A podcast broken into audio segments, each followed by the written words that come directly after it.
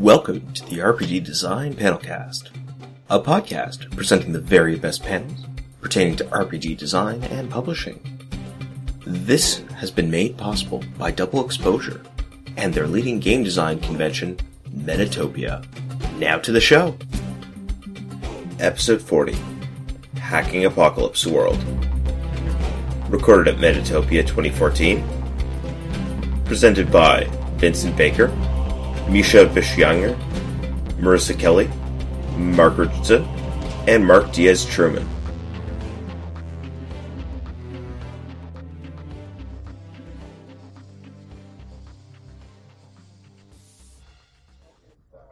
All right. I think we should probably try to get this show on the road. Okay. Sorry. Yes. Um. I have. I have something until five. Okay. Mm-hmm. I won't leave until five. Okay. I won't leave until five. Okay. Yeah, I know. All right. Uh, this is Hacking Apocalypse World. Uh, if you're not here for that, you're in the wrong place. Um. So I guess I'm gonna. This whole idea was my crazy idea. Um. My name is Mark Richardson. Uh, with my company Screen Hat Designs, I'm making my first game, and I'm hacking Apocalypse World. And I noticed a trend that a lot of people are hacking Apocalypse World. And I uh, talked to Vincent on Twitter, and as game designers are very approachable on Twitter, I said, "Hey, we should do a panel on this because people would like to talk to your brain." And then a lot of other people were interested in this panel as well. So uh, how about everybody, uh, I don't have much of a plan, but what I was thinking is we could introduce ourselves, and uh, Vincent could talk a bit about some of the origins of Apocalypse World and sort of the game that we all hack, and then kind of go from there.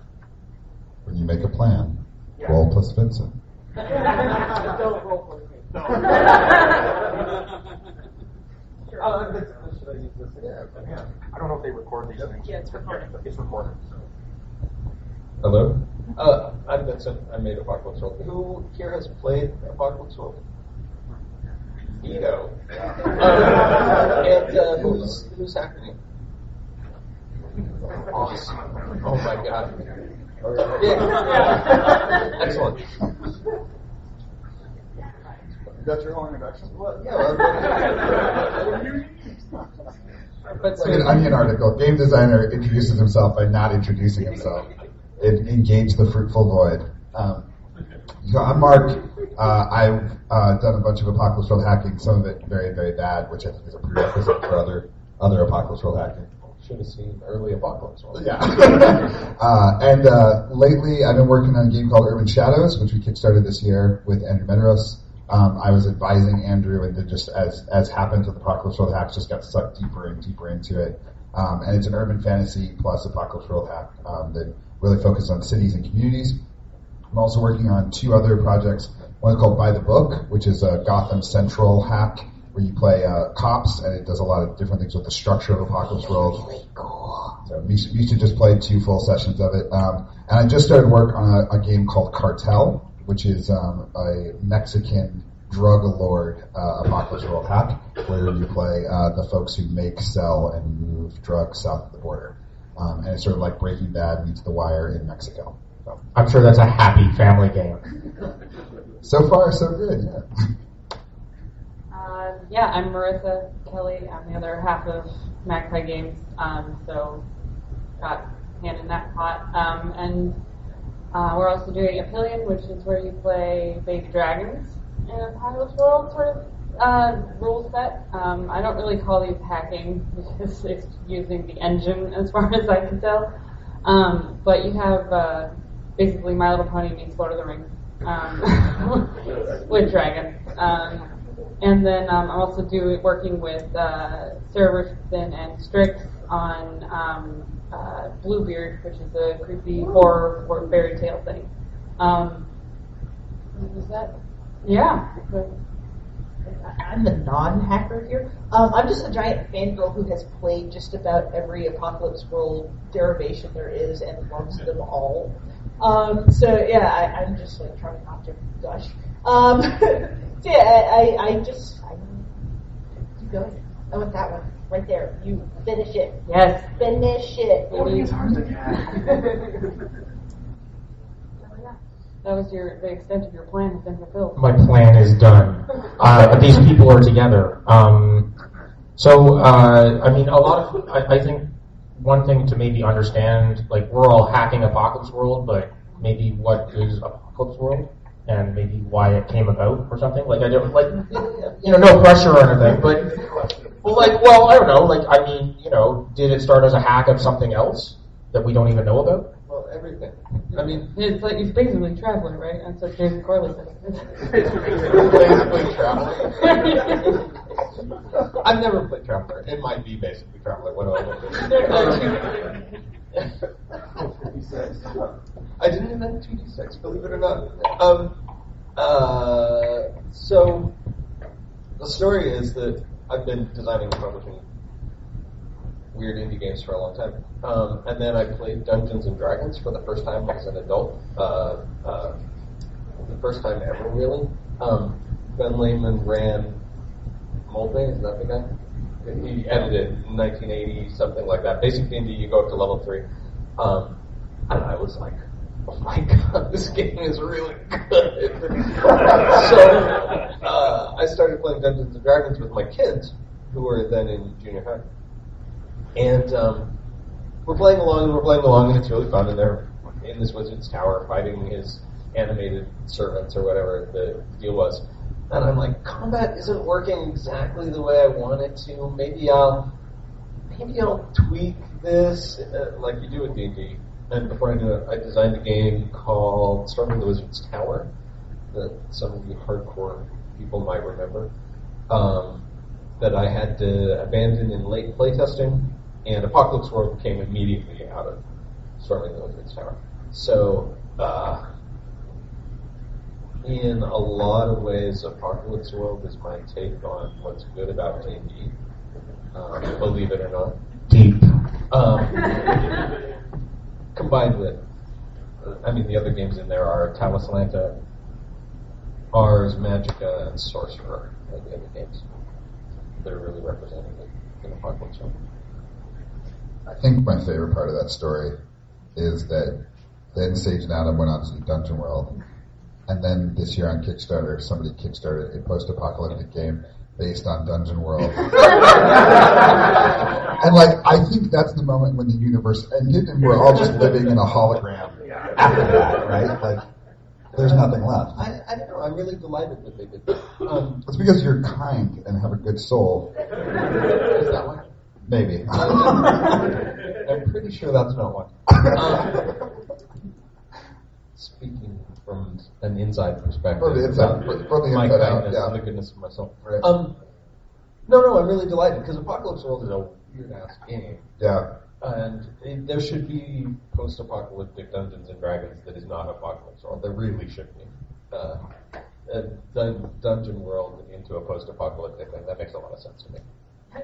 Well, I mean... Good. but, but, like, also, like, as a game, like, Apocalypse World isn't... Um, like, it's harsh and dark, it's screwed up, and it's not the most welcoming of, of games, I think, maybe. Like, I think it's really fascinating that one of the most hacked systems, that people have done so many different things, the original property is, is kind of weird, you know? Like, it's not, um... It's really, it's weird. Yeah. Like... Plus four. Yeah. You know, it's Mad Max and all that stuff, and I mean, I guess that's my relation to it. I, I, I, that's what I think when I think of Apocalypse World, but I mean, there's a lot of weird stuff in it, and it's, um, anyway, um, well, uh, so, when I was working on it, so people, um, so I wrote the Brainer Playbook, is, is the first thing I wrote, um, Oh, I should mention Gregor Hutton's three sixteen. Does everybody know that game? Yeah. Um, I read that and I said, oh, we're playing games again. All right, Gregor, you're on it. Um, and so so I wrote the, I sat down, you know, one afternoon and I wrote the, the Brainer Playbook. That was the first thing I wrote for Apocalypse World. And it's completely unlike what it is now, but that was the first thing. And, um, we started playing, and I started writing about it a little bit on public, in, in public. And then I made the very first playtest documents available. Um, so this would have been uh, early two thousand nine, probably. Um, and immediately people were were designing uh, different games based on it. Uh, people uh, have hacked right. Apocalypse World before you finished Apocalypse World. Yes. Um, uh-oh, I'm going to be embarrassed. I don't remember whether... Lady Blackbird. Lady Blackbird is an Apocalypse World hack, the first one.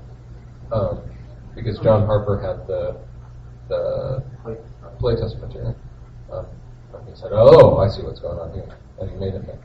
Um, I think, does anybody, can anybody confirm that for me, that it was Lady Blackbird? It's a lot um, like The Shadow of Yesterday, but yeah, um, in that's, its current form. That's what he did, is he took The Shadow of Yesterday and And Apocalypse. So Lady Blackbird doesn't have names in it? No. I might be, I might be mistaken about which is names. Um, but so I knew immediately that people were going to be using the game in this way, um, hacking it. Um, and there's stuff in Apocalypse World, some of the some of the weirder things and the awkward, the weirder mechanically things. Um, are there because I wanted to provide a lot of examples of different ways you could go. Um, like the harm move, where you're rolling the opposite the opposite way of how you usually do. Like that's there to provide an example for a future designer so that they don't feel that the system is is Thank small. sure. We still we still so Brendan and I, Brendan Conrad and I were working on like a bunch of different things. And we feel stupid because we keep coming back to Apocalypse World, right? So, like, we'll be working on something and I'll be stuck with, like, another move for this character that gives them some different vibe. Like, they're just kind of flat right now. And I'll go back and I'll just, like, look through my Apocalypse World playbook and I'll be like, oh, shit, an operator. They do this thing where they swap this thing to this thing, which is weird. But that's totally what I'm looking for. Yeah. And I feel so dumb because I feel like I'm not, I'm, like, in this box. I'm not getting out of the box. So it's kind of comforting for you to say, no, no, no. The whole plan from minute one was to give you a million different tools. Yeah, yeah, yeah. Yeah, well, I don't feel like such an idiot anymore. Mission accomplished. You can all go home. Like, like, mission accomplished. Well, although Mark may feel better, um, I'm sure that some of you are creating your own hacks. Now it's incredibly hard to hack Apocalypse World versus um, some other thing. And I think Mark Richardson touched on it a little bit earlier on how actually just running it is incredibly hard um, compared to a lot of other games. The the G M bar to entry I think is particularly high. Um, As someone who loves new role players, um, I think it's awesome that I can run this for new players and just be like, do stuff, and I'll tell you when you have to roll. That's really pretty player-friendly, in my opinion. But if I'm like, so you should totally play this game with your group, I'm like, maybe you should play this game with your group. Um, because it's it's actually quite nuanced in how you have to run it. And um, a lot of the people who I think don't like the game have had it run poorly for them, or incorrectly, if I may say. Yeah, no, no, well, I think, and I think that's a, a really key thing is, is that it it's easier to play than it is to run. And I think uh, if you are an experienced D M, especially with story and indie games, a lot of it sings and makes sense. You're like, oh, this is great. I don't really have to roll dice. I just have to create stuff and go. Uh, I mean, I find a lot of times when I read through like G M moves in various games, I'm like, I do this shit in every game anyway. You know, not in some like Dungeon World, for example. There's a lot of G M moves, and I'm like, a lot of these things I just kind of do. Separate the barrier, and I do that shit all the time. Hey, go downstairs and investigate something. You know, um, and then I'll hit you with a log. Um, At the time, they'll separate themselves. Yeah, exactly. Uh, but if you're a new G M. Uh, scary as all hell, um, and so it's uh, like it's a game that I think it, it it blossomed under designers, right? And then designers took it and were like, oh, we need. But I, I think it's. Um, I don't know. All right. I, I mean, I hear regularly from people who say this was my first try at, at jamming the game. Um, thank you for making it so easy. I'm like, I hear that pretty regularly. Yeah, I think there's a difference between. It's hard to G M, and it has uh, a lot of openness and potential that challenges the G M, right? And I think, like, when I'm GMing Fate, for example, I'm like, my job is to put stuff up for you to knock down. And so, like, your Fate character is you can knock it down. For Apocalypse World, my job is to engage with you in this conversation that you described that I think has, at one level, a really easy thing, like we're just talking. and we're yeah. just going to talk. But there's another thing where, like, you see this place that you can go to. And, like, for me, I don't get bored running Apocalypse World because that place is ephemeral, right? And, like, when I get there, I'm like, oh, I'm here. Like, yes. I'm like, I've got my players. They're really with me, and we're all experiencing this. And so I think it's this weird sort of duality to it where it's, like, a minute to learn, lifetime to master. Like, I just tell you stuff, and then you react, and we're just going to play that way. Yeah. But then there's this other place that, like, really pushes you. Um, and I think that the what I've learned from designing is the number of times I've designed something and th- thought, like, oh, this is totally going to aid and assist that conversation, but then it does nothing for the conversation. Yeah. That's the point where, like, the designs fall apart. And my worry, right, with seeing a lot of Apocalypse World hats come through is the ability to differentiate between those situations when you have moves that are pushing the fiction and moves that are merely moves. They don't they don't do anything. So, like, go aggro is a great example. In Apocalypse World, people go aggro all the time because it's natural in the fiction. Give me what I want or I'm going to fucking shoot you in the head. And two, they look on their sheet and they're like, oh, I want yeah this one. I want this one. Right? And so when you're playing, that's constantly ratcheting up the tension, constantly pushing people to do more. And I've designed games, I know other people design games in which those moves, like, don't exist. There's no move that ratchets it up. And so it's interesting watching people try to G M when there's no sort of place to G M from. Right? I would, I would, I would, I think this is something we, as a community, are not really talking about because we're not, we're not good at being critical about each other without being jerks about it, right? So we, we have trouble saying, like, I hear you here with these moves, but they're not really grabbing me. They don't drive anything. That's not something that we really talk about. And I think it's actually where most of my Apocalypse World hacks that have fallen apart, fall apart, is at the, the level of the basic moves. It's not like the playbooks aren't interesting or whatever, but like these seven or eight moves or whatever I'm picking here, they don't drive anywhere. It has it has to push, pull, and it has to stack. I mean, I, I think the, the expression I've heard the most applied to Apocalypse World gameplay is in snowballs. You know, is people start doing simple things and then it just boom, you know, and then it resets and kind of keeps going, you know. And uh, but you're right. Like if, if the moves you're making don't really push the fiction the fiction aggressively and and, and ratchet that tension up, it the game falls flat. Like whatever you're doing, it sort of just, you know, fizzes out. Maybe no. Yeah. No. Of course. I don't know. Uh, yeah. I mean, so one, one like uh, everybody does different approaches for things. Yeah, sure. I, can you give an example of a bad move that's sort of typifies what you're talking about? Yes. I'll let Vincent do it. Let me think about that for a minute. Um, so I've written about ten million moves. That's a that's an exaggeration. I guess that was an exact number. Like, no, like no, there's no. A, like like a big wooden board by your bed where like when a move is made, you're like notch it. Yeah. It's a really big Dropbox folder. Yeah. And oh my God, most moves are not that good. Um, uh, I'm not. I'm not going to be able to come up with an example, even though I have a game that's failing in playtest right now. Um, I'm not going to be able to come up with a concise example. So I think. I think that bad moves um, depend on definitely what fiction you're going for. So a bad move for Apocalypse World is not the same as a bad move for a game where you're playing Baby Dragons. Um, But that said, that that doesn't make it easier for me, and it definitely makes it harder when I'm trying to make it um, less, you know, when I'm trying to invoke certain feelings. Um, you have to make sure that the move does that for people. Um, I'm, you know, running into certain things where, um, you know, a move that isn't used ever is probably a bad move, as well as a move that um, doesn't make it easy for you to to use it as a D M. Um, if you If someone's triggering something and you're like, the options there don't lead to an easy way for you to do anything with it, um, then maybe part of your move is not a good move. Um, there's there's lots of ways to to change your moves to make them stronger or, or weaker, but it's going to depend on what your game is about. So let me give you, I think there's three, three, three kinds of bad moves that I can think about off the top of my head.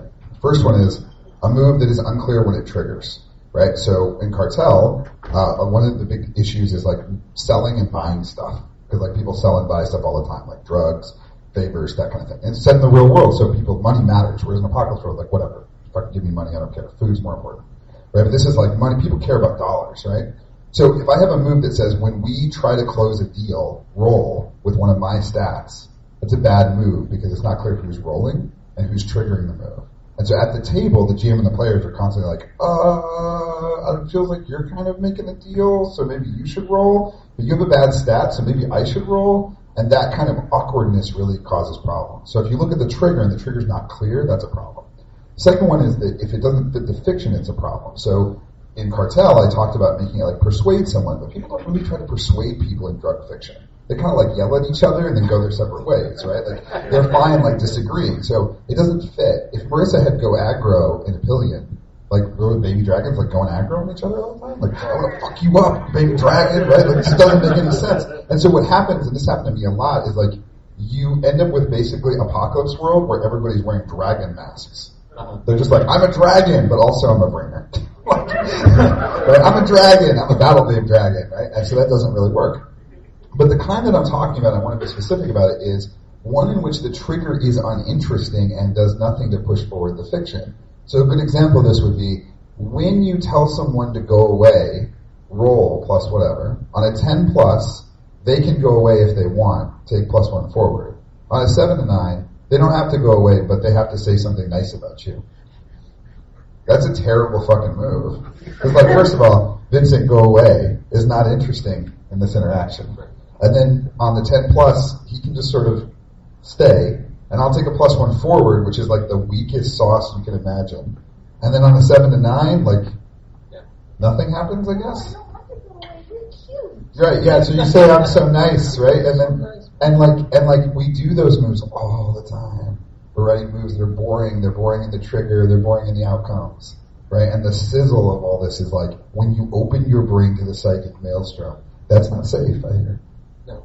Ever. Not usually safe. Not usually safe.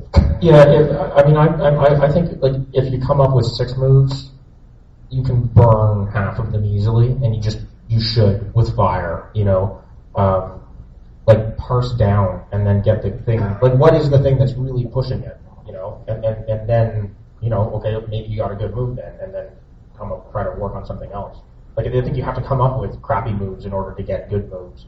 Because especially like in a, in a game like, you know, Cartel, right? Moves moves play on the fiction. You know, uh, good moves in Apocalypse World are not good moves in other games and so on and so forth. So you have to, like, this is why, like, I think in a lot of times people's, uh, like, Dungeon World gets used a lot, like, because it's all over the place. And so, you know, uh, you you make, uh, is John Adams here? No? Oh, damn. So he was making War World and he was using Dungeon World stuff in his early draft, and there are elements that's like, you know, are you are we playing wizards? Uh, Brian Engard said this to him. He says, like, so am I playing a wizard? No? Well, then why is this stuff in here? You know, like, it's it, your game is acting like Dungeon World, and it's not, you know.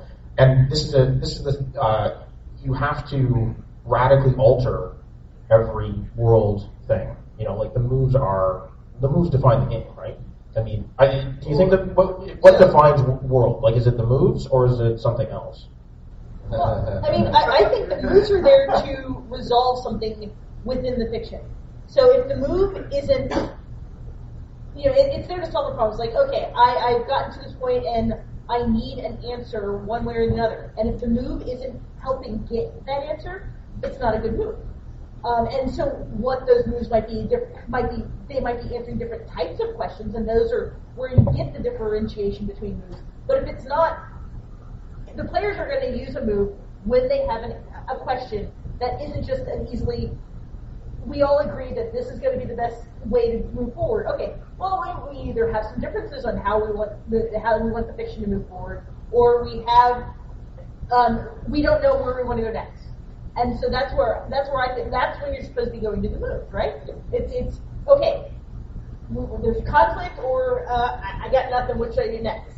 And so if the moves aren't doing something to do that, you know, is it you know okay? Uh, we, we've got conflict. Which one of us is going to win? Or okay, I got nothing. Um, what's the abyss say about this? You know, give me a give me a you know throw me a, a line to to tug on. You know, to see where am I going to go with this next. So yeah. yeah. I think of moves as genre analysis. That um, you know, Apocalypse World. Apocalypse World is in this action, violent, H B O kind of genre, and so uh, so its moves are going to be applicable to more applicable as as is to other settings. Is that the right word? Other other works within that same larger genre. Um, and the further you get from that genre, the baby more... dragons. Yeah, baby dragons, for instance. Like, that demands um, you as the designer to analyze the baby dragon genre. The, um, the rich history of baby dragon fiction, both well, within and without the culture. That's, that's part of the thing, is that you're in, you're inventing. But, um, and so, so when I'm writing moves, what I think is, well, what are the things that they're going to do? Particularly, what are the arenas that they're going to fight in, in their various, you know, as broadly interpreted uh, as you can fight. Um, you know, what are the things they are going to do, and what are the outcomes that are possible when they do those things? Um, and then, sort of most importantly to me is, what is the conversation that we, what is the conversation that we should have then about about that at the table? Um, you know, is this one? Is this one better? My mic works, but I'm not giving up. um. So, uh, does everybody know what I mean about how we're going to conduct the conversation at the table? That sometimes what's called for is for me as the player to ask the G M questions, and sometimes what's called for is the G M to ask me questions. Um, Sometimes I make half a decision and another player finishes the decision, or sometimes I choose three things from a list. Um, and those are all, e- each of those is just this little, this little artificial structure of conversation that best fits in my brain, because I'm the designer, I get to do that, um, the best fits this little packet of genre. Um, does that make sense? Am I? I think that point, maybe we can have them all on at the same time. I don't know. I think maybe uh, to that point, there's it's important to make sure that you're not neglecting the second half of the conversation, which is the principal and G M move. Right. We're just going to talk about yeah. The principles and G M moves that uh, sort of uh, make sure that that you can actually carry on the conversation and, and support your actual moves that you do make. Player-facing things are very uh, seductive to spend a whole lot of time on, but actually developing your principles and uh, G M moves helps you make your moves, because you, you keep drawing back on them. You're like, well, if I'm trying to make a horror game, then my moves should definitely go back to making my moves fit with them. That's the yeah. So you're, you don't want to get too caught up in any one part of the system, because they all work together so beautifully, and that's sort of what makes Apocalypse World so powerful as, a, as an engine, is that you have you have all of the different mechanisms that work together, and I think it's important to remember that when you change some of them, others might change too. So you might have uh, make sacrifices during design and be like, look, this will change the entire kind of the game.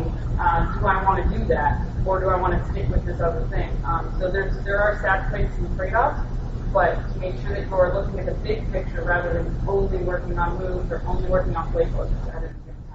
Like, one thing I would add to that is something I was saying to you when we were out there was, you know, if you're hacking and making a game, you're making your game, make your game.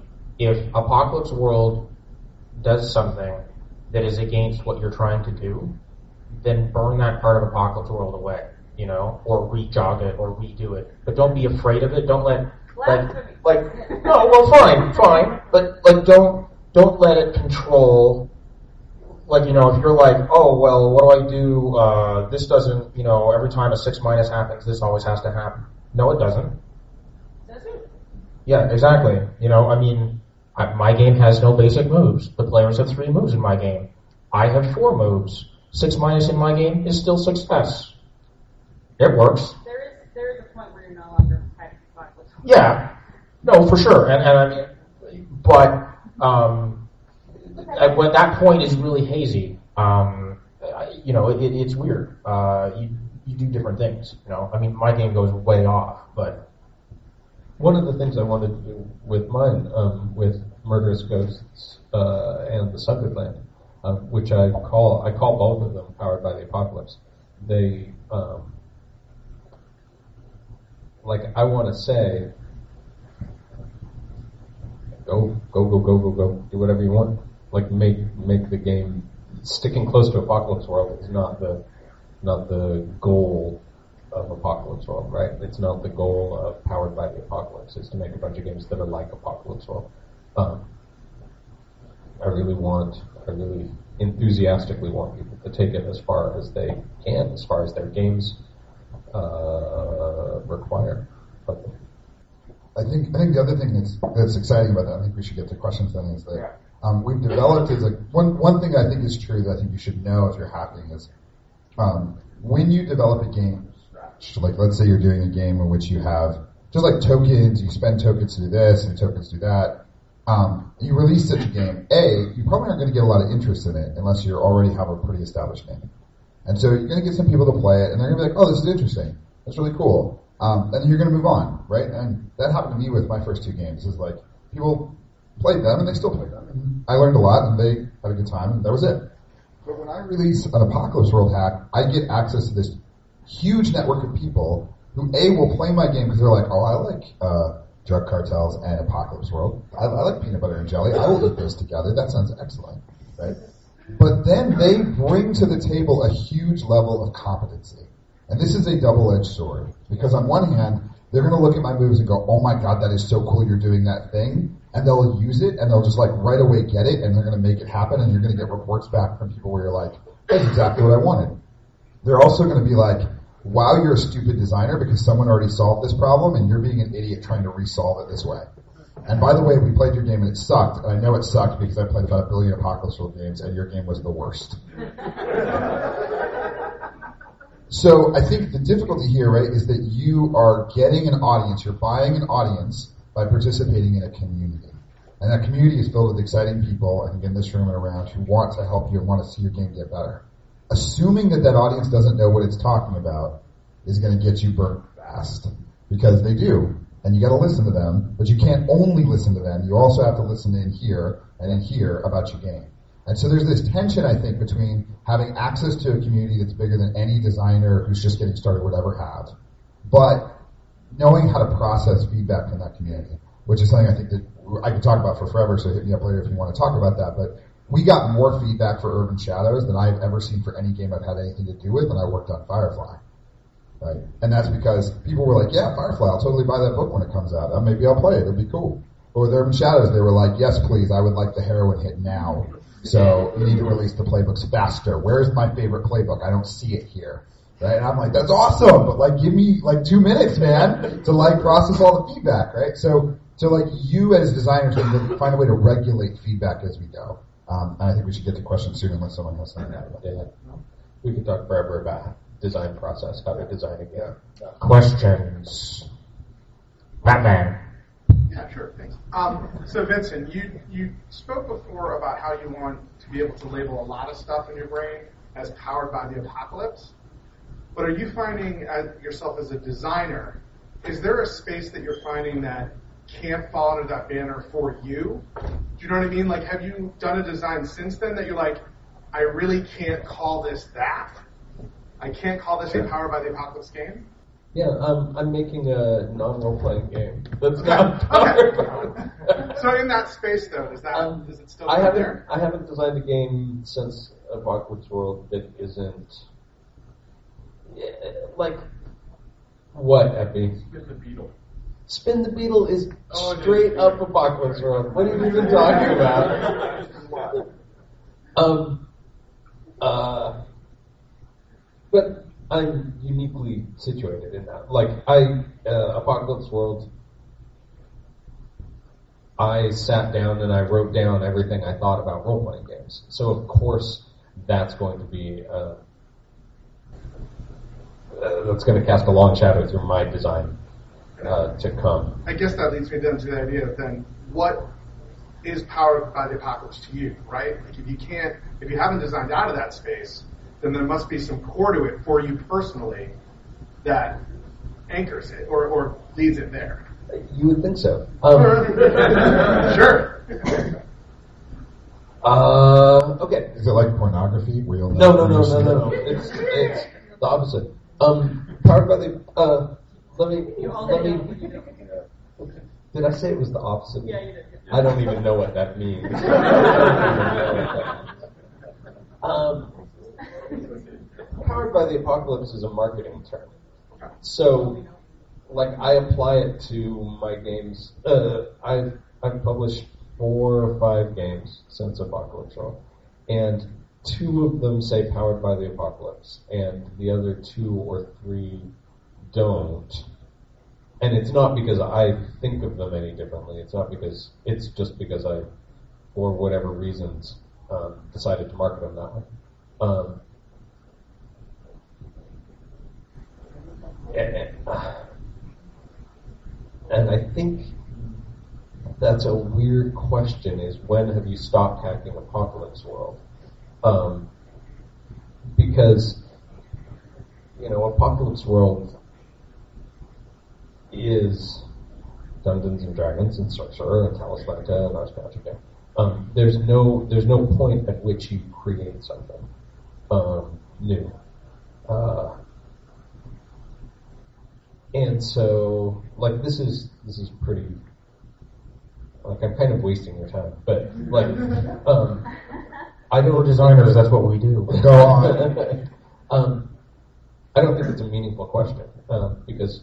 All games are designed out of your experiences with games. Um, and if Apocalypse World is in there and you feel like referring to it, um, then you do. And if you don't feel like referring to it, then you don't. I think things have branches and roots, right? So, like, I do a lot of Fate work and I do a lot of Apocalypse World work. And for a long time, those were two very different branches from me. And then we started working on, like, a really deep hack of Fate core that was taking out some actions and replacing some actions and... I wrote a, we wrote a discover mechanic that basically, like, you roll the dice and you either get your questions answered or the other side gets to ask some questions, and all of a sudden, shit, like, I totally mixed my peanut butter and my chocolate, and now that, that line is blurry to me, right? So I think it's it's great to think about where things come from, because I think it's got that root to it that can be meaningful for you. To go back and read Ars Magica and be like, oh, look at all this cool stuff that Vincent didn't include. Um, but I think it's not useful to try to draw these lines and be like, this is thirty-three percent Fate and twenty-four percent Apocalypse World and seventeen percent, you know, D and D. Like, I don't, who cares? Yeah. Like, what you're saying is you affected us all with knowledge of Apocalypse World and how about Apocalypse World and everything going forward. You did very little now. Uh, yeah. As long as it sells copy. Right. So, so check this out. I said, when you blank, then do blank. And I named it Moves, and I'm giving it to you. Yeah, questions? Questions? Uh, uh, who had a question?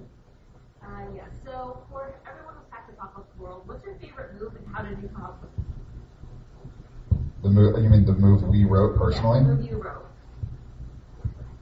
That's a terrible question. Who's your favorite kid? Yeah, who's your favorite kid? Or just, just give an example of, or give an example of how you came up with it. Okay.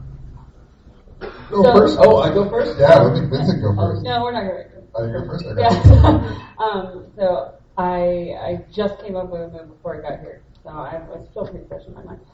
so um, uh, we were since we're doing uh, Bluebeard, um, I wanted to make a horror move essentially.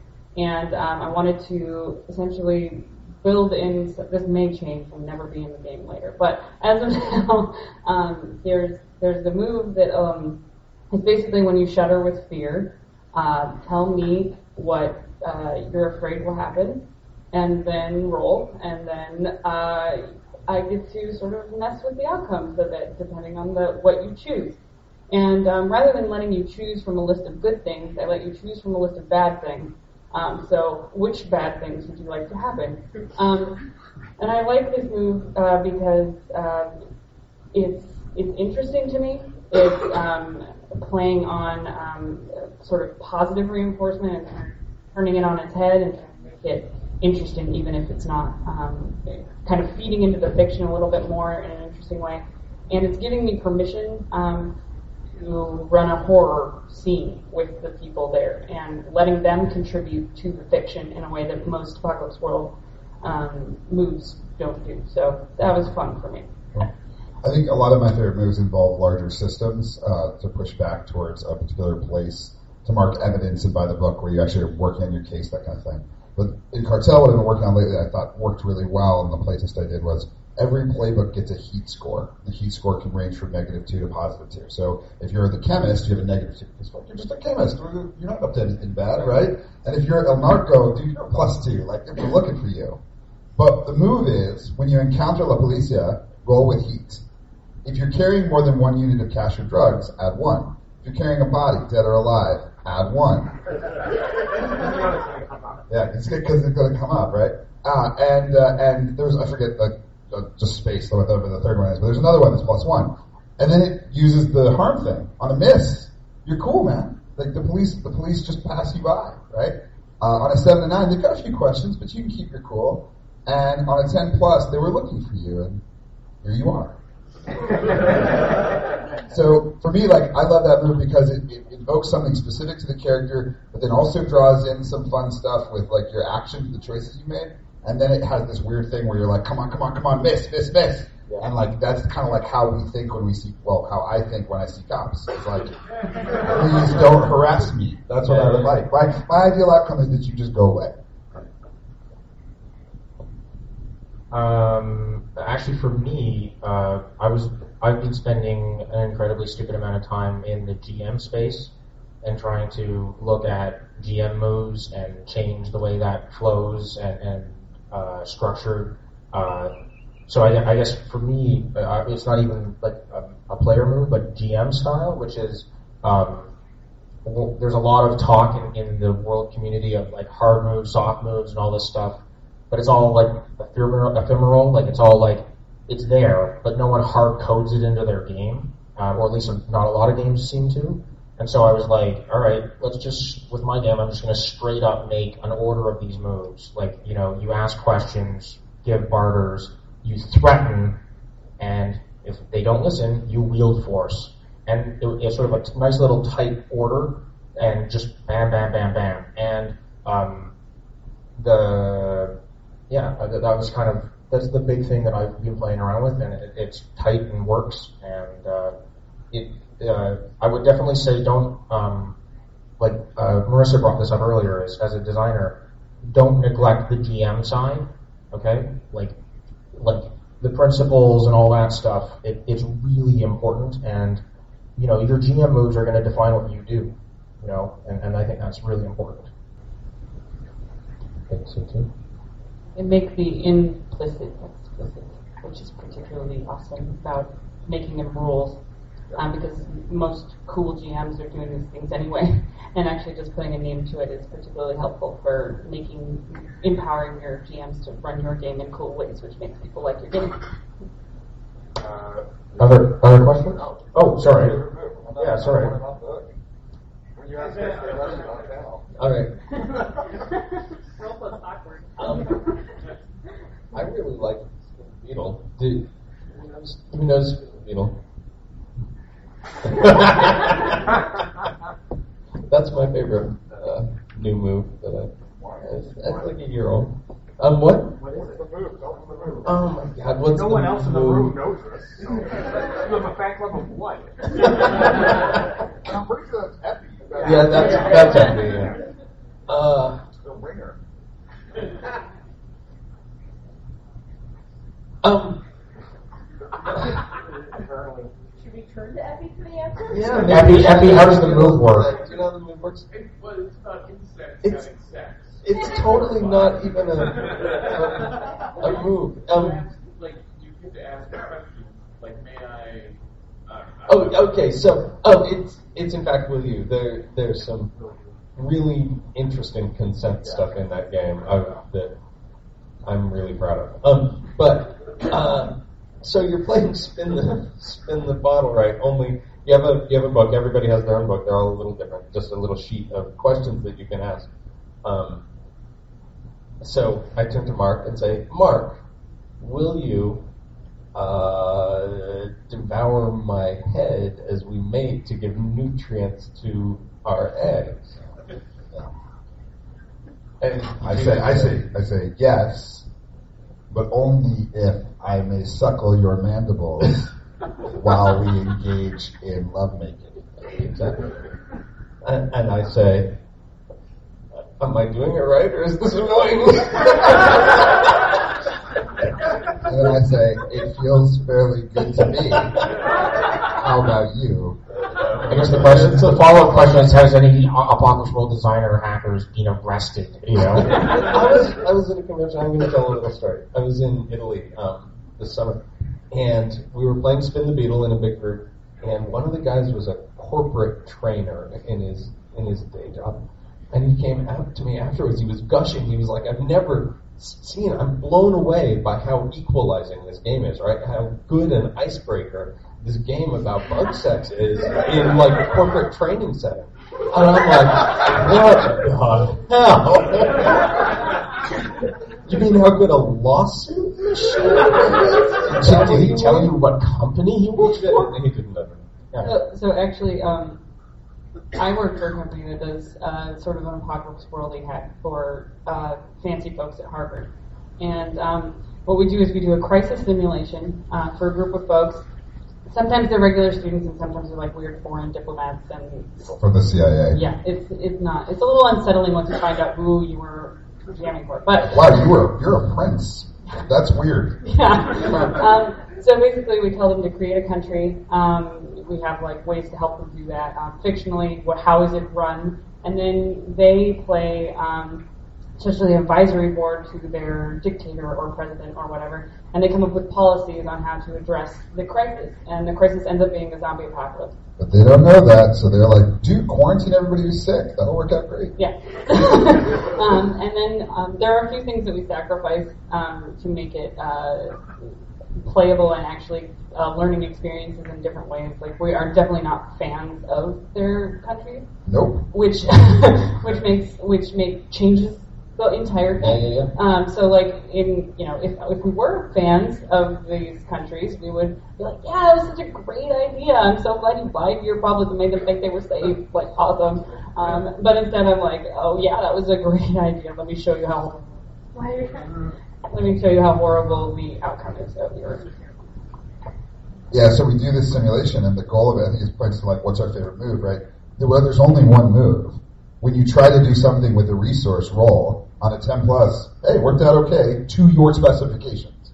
Yeah. So whatever that means. You quarantined everybody. Congratulations. All the zombies are in one place. That's going to work out great. Seven to nine. Something goes awry or doesn't work out or there's some lost message. There's just some problem, but it's workable. Right? And then, you know, on a miss, there's a miss. That's the only move. But because it's rooted in this whole different simulation environment, that's all we need to push people to make decisions and live with the consequences. That's really cool. We have video on the show. We should show you something. I, I love that. Yeah. It's also an interesting icebreaker, but not the same way. In the back. Just, uh, just real quickly, I hope the sexy sword fighting game did not close. It um, sounds similar. Of the the Spin the Beetle is based closely on one of the moves from the sexy sword fighting okay, game. Okay, I won't be that. But yeah. In that vein. What's your favorite hack you didn't work on? My favorite hack that I didn't everyone. work on? Oh, oh, everyone. All right. Somebody else go first. What? Hack that you didn't work on. I got to say Monsterhearts for me. Oh, wait. I'm telling lies. Wolfspell. Ringer. Just a ringer. Um, uh, Wolfspell is a game where you're, you've been turned into wolves. Um... And you have to solve a problem for your tribe or whatever, your Viking dudes who've been turned into wolves. And um, the whole game is this this collapse uh, of the wolf-human duality. You know? um, at the end of the game, you find out whether you go back to being a human but miss being a wolf, or go are able to return to human life, or remain a wolf forever but can still talk, or you know things like this. Um, And it has a really, uh, it has a great sort of fairy tale, like old, like fantasy, not in the genre fiction sense. Um, it's really great. atmosphere. Uh, it does an excellent job, Wolfspell, of making you think like a wolf. It brings this really alien, uses the moves to bring this really alien um, point of view. When, you, when you're reading a situation, essentially, you use your wolf senses, and the questions that you ask really tailor the answers you get, right, um, into a wolf's experiences. Um, Because you all know you all know Monsterhearts, but you may not know Wolfspell. Wolfspell is very, very good.